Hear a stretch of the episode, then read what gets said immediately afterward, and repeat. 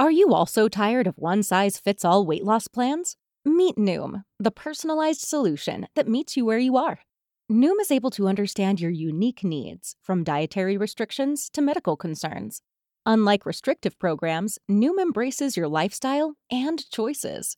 Discover a sustainable approach to weight loss, tailored just for you. Honestly, Noom felt like it was made for me. It's not just about what I eat, it's about understanding why.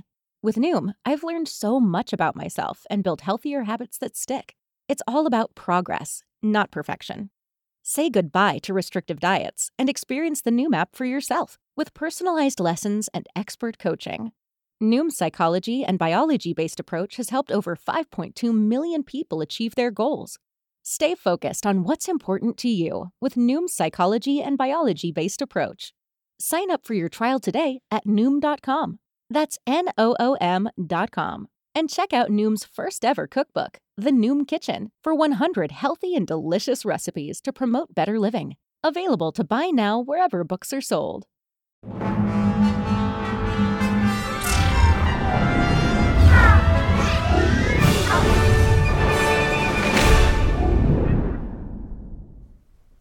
Hey, Rebel Rouser. I'm Allen Voivod, and this is Star Wars 7 by 7 We're at episode number 1665 today, and today we are flipping around to the other side of the equation. Yesterday and the day before, we looked at the New Republic and the Resistance and the state that they are in, and particularly after the events of The Last Jedi, but also kind of projecting forward about a year after the events of The Last Jedi.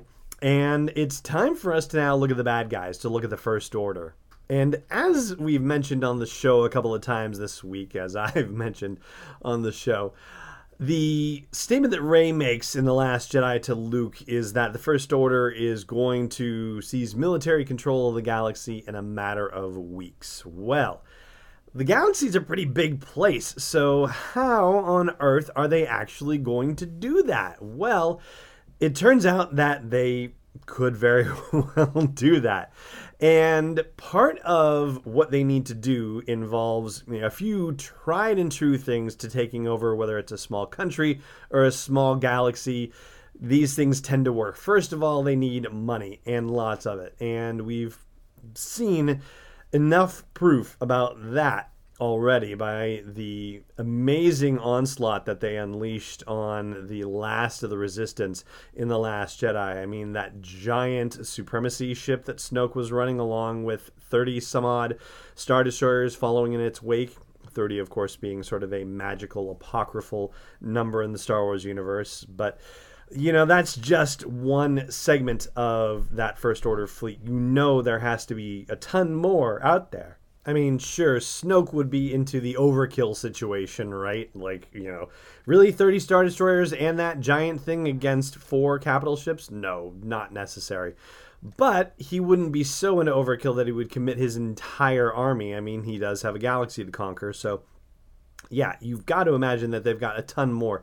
And what we learned from Star Wars Bloodline, the novel by Claudia Gray that we reference quite often here on the show, that was taking place six years before the events of, of The Force Awakens, there are a lot of planets that are secretly funding the First Order. And so, yeah, money is not going to be a problem for them as far as their efforts to take over the galaxy. They've got all the funding they need, which translates into all the material that they need too the next side of the equation is propaganda and they probably need to dial down some of the propaganda. I mean general hux's screed in the force awakens definitely is propaganda but it's rather aggressive and not to say that the first order isn't aggressive and isn't going to be aggressive. They're not suddenly going to turn into a kinder gentler first order once they actually start taking over the galaxy but you know there's a limit to what kind of behavior you can go through on these propaganda things. I mean, you know, the Emperor did not go on the Galactic Holonet, start screaming at people like crazy, and you know, think that that was going to get things done. And same thing with Darth Vader; he was never doing that either. So, yeah, I don't think that's going to be the effective way to go. The way Hux is doing it, now that Kylo Ren is at the head of the class, I think it'll go a lot differently. But I think it might be an open question as to whether Kylo Ren even wants control of the First Order, let alone the galaxy. I mean, he might sort of be forced into that position now that the Starkiller base weapon has launched and Snoke is dead and so he's now in control of things. I mean, it just it might be one of those things that he's kind of falling into on the one hand, but I don't get the sense that his heart is in it. I mean, I think he really only cares about his particular family drama and that's about it. Um, yeah, you know, there is some work about going against the resistance and the New Republic and whatnot, but I think it's only ever been because that's where his family came from. At least that's the impression I've always gotten. I always thought it was personal with him, and there's really no way for it to be personal anymore, especially since, you know, he decided not to kill his mother when he had the opportunity to.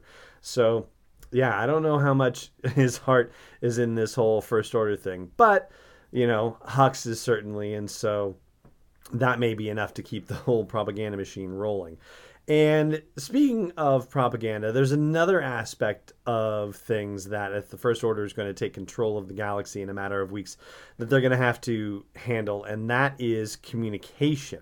So, specifically, any attempt by whatever remains of the New Republic Army, Navy to be able to communicate with each other, or the systems that, you know, have something resembling uh, political or logistical power to be able to communicate with each other, the resistance, whatever's left of that for them to be able to communicate with each other, that has to be taken control of by the First Order in order for them to effectively start to control the galaxy in such a rapid fashion.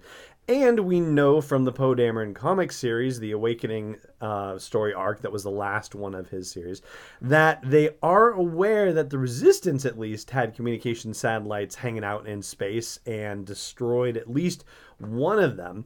So they've got to be on the lookout for more of those, I would imagine. And probably if they're looking for resistance communication satellites, they're probably looking for ones for the New Republic as well. And if they're not destroying them outright, then they're probably hacking them or co opting them somehow so that way they can take control of them. You know, they probably might as well just use the existing infrastructure, I would imagine, is probably the easiest thing for them to do. But they are definitely going to move to take control of those satellites to be able to control the flow of information throughout the galaxy as well. And finally, speaking of controlling the flow of anything, you know, the galaxy is so enormous that it's not like you can, you know, block a certain road, block bridges, you know, bomb highways or whatever. But what you can do is you can affect the major hyperspace trade routes.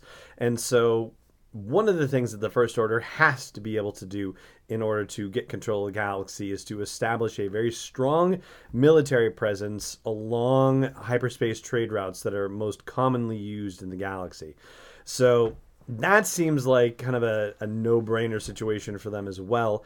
And what's more is that because of the fact that they are originating from the unknown regions. That's where they've been, you know, building up their forces and biding their time.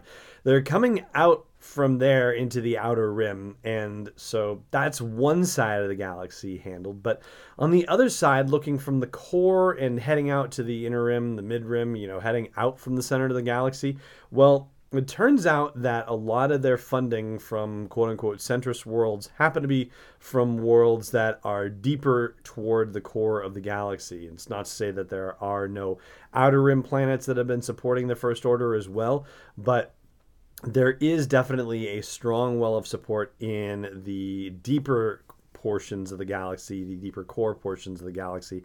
And so you almost have the opportunity to create a hammer and anvil effect. Not that they have their forces there, but they could get them there pretty quick. And then suddenly you've got them squeezing the expansion region, the mid rim, and the outer rim in between their forces. And it's bad news for everyone. After that, it's just taking a page from the playbook of the Galactic Empire you know, no Senate. It's been dissolved uh, horribly in this case, and the regional governors are going to be able to take over. So that means the First Order installs regional governors in various systems and co ops, you know, local leadership to just say, "Oh, okay, so you're the new boss. Huh, we just want to go about our business. See ya." And there you go. Military control of the galaxy in a matter of weeks. That's just one way that it could be done. And the First Order thinks that, you know, right now at least, that everything is going to be rolling their way from now on. They've pretty much shattered the resistance, they've shattered the New Republic, but there is an aspect of the galaxy that could fight back. And they haven't reckoned with it yet. And it's not the Jedi, as we've discussed on the show. And I'll eliminate one other possibility and tell you what we're going to talk about on tomorrow's show. But first, I'm just going to say, as I like to say, I hope you will consider subscribing to the podcast here if you're not doing so already. And I hope you will also consider supporting me in bringing you this daily dose of Star Wars joy every single day. Yeah, really, every day by joining the community at patreon.com slash SW7X7. So, about tomorrow's show and about what the First Order has not yet reckoned with. So, again, not the Jedi. They're not going to be able to come up to speed that fast.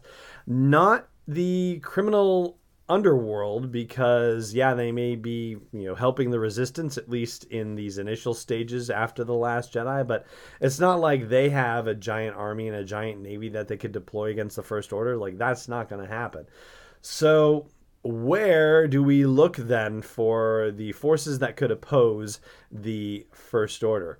And I'll give you one planet and I'll tell you about the rest of them collectively on tomorrow's episode. Ryloth. All right, there you go, Ryloth. And Ryloth, of course, would be the home of Cham Syndulla and his daughter Hera Syndulla.